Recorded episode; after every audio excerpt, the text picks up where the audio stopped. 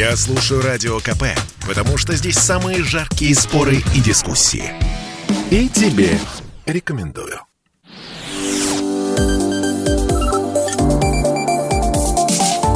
Что нового в союзное государство? В эфире программа «Что нового? Союзное государство». Я Михаил Антонов. И традиционно в завершении недели мы обсуждаем в прямом эфире с экспертами важные события на разные темы. Политика, экономика, социальная жизнь, культура. Но их связывает одно. Они все происходят в союзном государстве. И 4 ноября в режиме видеомоста президенты России и Беларуси Владимир Путин и Александр Лукашенко провели заседание Высшего Госсовета союзного государства. И главным итогом встречи стало утверждение 28 программ экономической глубокой интеграции наших стран. Работа по подписанию этих документов, сначала по их разработке, потом до, э, по их подписанию, велась последние три года. И с нами на прямой связи политолог, эксперт информационного агентства «Аврора», э, политолог по СНГ Аслан Рубаев. Аслан Владимирович, приветствую вас. Здравствуйте. Здравствуйте, Михаил. Это действительно главный итог подписания всех 28 э, программ экономической интеграции? Э, знаете, Михаил, я бы еще сказал, что это не все. Э, я не полностью увидел э, весь текст того, о чем подписали. Я так понимаю, что это все держится в секрете, но это очень важный момент. Если мы э, вспомним, что с 1999 года мы, знаете, топтались на месте, то сейчас это существенный сдвиг, существеннейший сдвиг. И я думаю, что, знаете, даже дата выбрана неспроста, да, Дни народного единства, общий фактор и польский фактор, и вообще это все не просто так.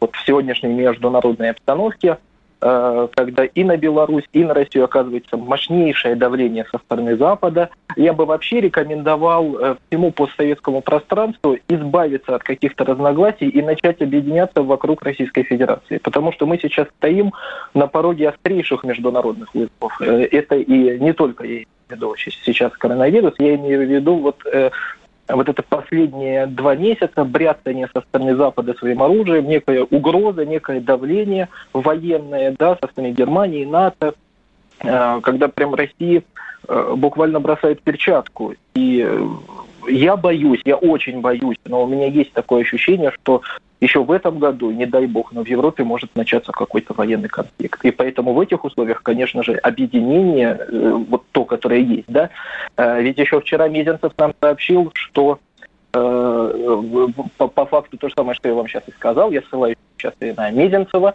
который сказал, что действительно две стороны России и Беларусь э, подвержены давлению со стороны Запада и э, объединением вокруг вот этой вот еще и, и сама, сама разработка военной доктрины, это все идет на пользу обеим странам. Но конечно. западной реакции ждать стоит на это подписание документов. Я думаю, да, конечно. Ведь обратите внимание, как только Россия пытается э, привнести что-то новое на постсоветское пространство. Как только Россия предлагает какие-то интеграционные э, проекты, э, Запад, Запад и западные э, ну, так сказать, вассалы, э, которые есть и в нашей стране, и, и за рубежом, начинают критиковать, я имею в виду ЕАЭС, все проекты ОДКБ, называют их полуэффективными или неэффективными, э, забывая, что всем интеграционным процессам нужно время. Европа тоже собиралась не за 2-3 года. К тому, к чему она пришла, она шла там 30-40 лет, и они прекрасно это понимают. Нам тоже нужно к этому прийти. Э, Запад нас уничтожил, я имею в виду Советский Союз, развалил, и сегодня нам нужно как-то собираться.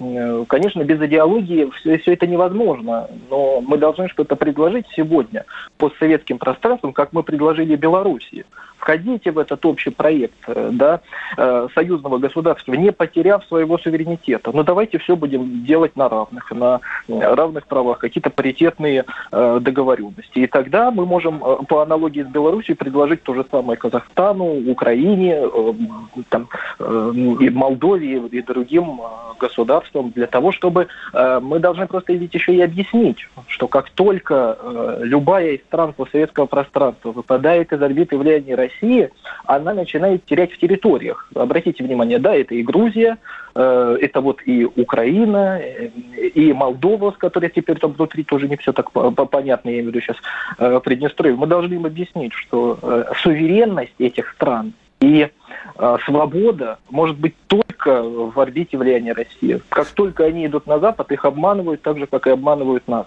Российскую ну, Федерацию. Будем наблюдать, будем наблюдать, как эти документы начнут работать, так что станем встречаться в эфире. Спасибо большое. Политолог, эксперт по э, СНГ, информационного агентства «Аврора» Аслан Рубаев был с нами на прямой связи.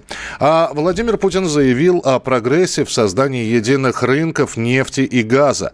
Ранее правительство России во главе с Михаилом Мишустиным поручило провести переговоры с Беларусью о поставках газа и ценах на него в следующем следующем году. Напомню, по итогам июльской встречи президентов было решено, что цена на газ для Минска не будет индексирована и останется прежней. Цена на природный газ сейчас на уровне 128,5 долларов за тысячу кубических метров. И Путин на заседании Высшего Госсовета заявил, что газ для Беларуси в 7-10 раз дешевле, чем для стран Европы. И вот теперь создание единых рынков нефти и газа. Максим Черков, экономист, доцент кафедры политической экономии э, МГУ с нами на прямой связи. Максим Андреевич, приветствую, добрый день, здравствуйте. Здравствуйте, слушаю вас. А, это действительно уровень экономии для Минска и создание единого рынка. Это гарантия того, что Беларусь будет получать газ по э, эксклюзивно сниженной цене, насколько я понимаю.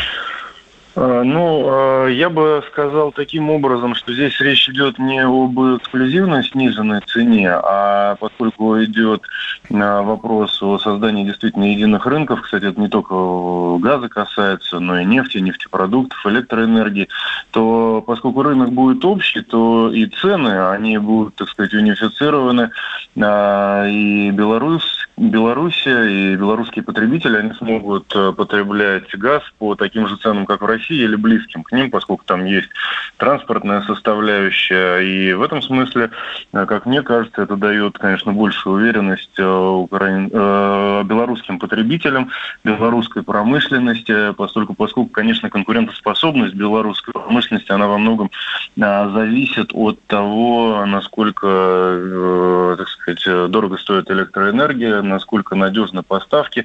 И в этом плане я бы сказал, что вот эти вот интеграционные инициативы, они э, вносят некий такой положительный элемент для экономики Беларуси. Но это и для России, на самом деле, много э, дает больше преимуществ. Ну, тогда еще один вопрос, достаточно короткий. А вот этот единый рынок нефти и газа, совместный, союзного государства, может привлечь и других партнеров из бывших союзных республик?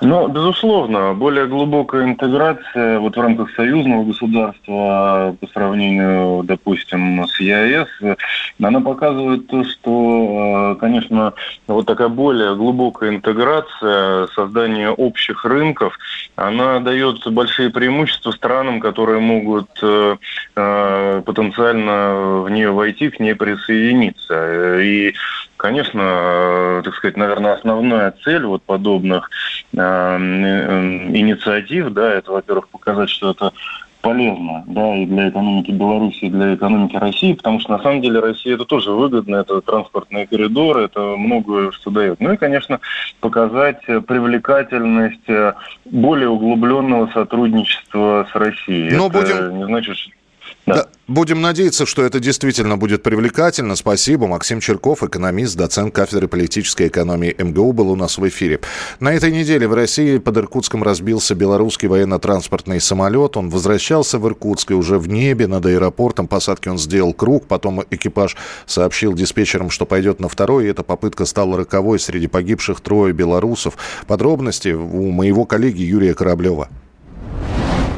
Под Иркутском вечером 3 ноября произошло крушение самолета. Ан-12, он принадлежал белорусской авиакомпании «Гродно», выполнял рейс Якутск-Иркутск и упал в трех километрах от городского аэропорта. В первые минуты после авиакатастрофы стало известно, что на борту грузового лайнера находилось 7 человек экипажа и еще двое пассажиров. Позже власти региона объявили, все погибли. Что же привело к трагедии? Корреспондент радио КП в Иркутске Анастасия Куренова о хронологии событий.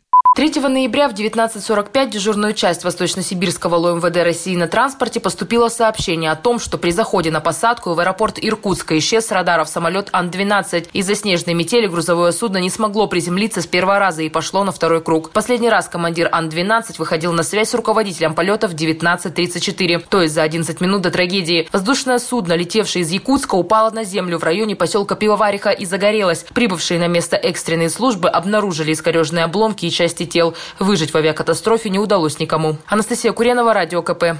Среди погибших были граждане России, Украины и Белоруссии. Есть три основные версии, почему самолет упал. Это ошибка пилота, плохие метеоусловия и техническая неисправность. В Минтрансе Беларуси отметили, что экипаж разбившегося под Иркутском самолета был опытным, а капитан имел налет больше 12 тысяч часов, в том числе на типе Ан-12 более 7 тысяч. Юрий Кораблев, Радио КП.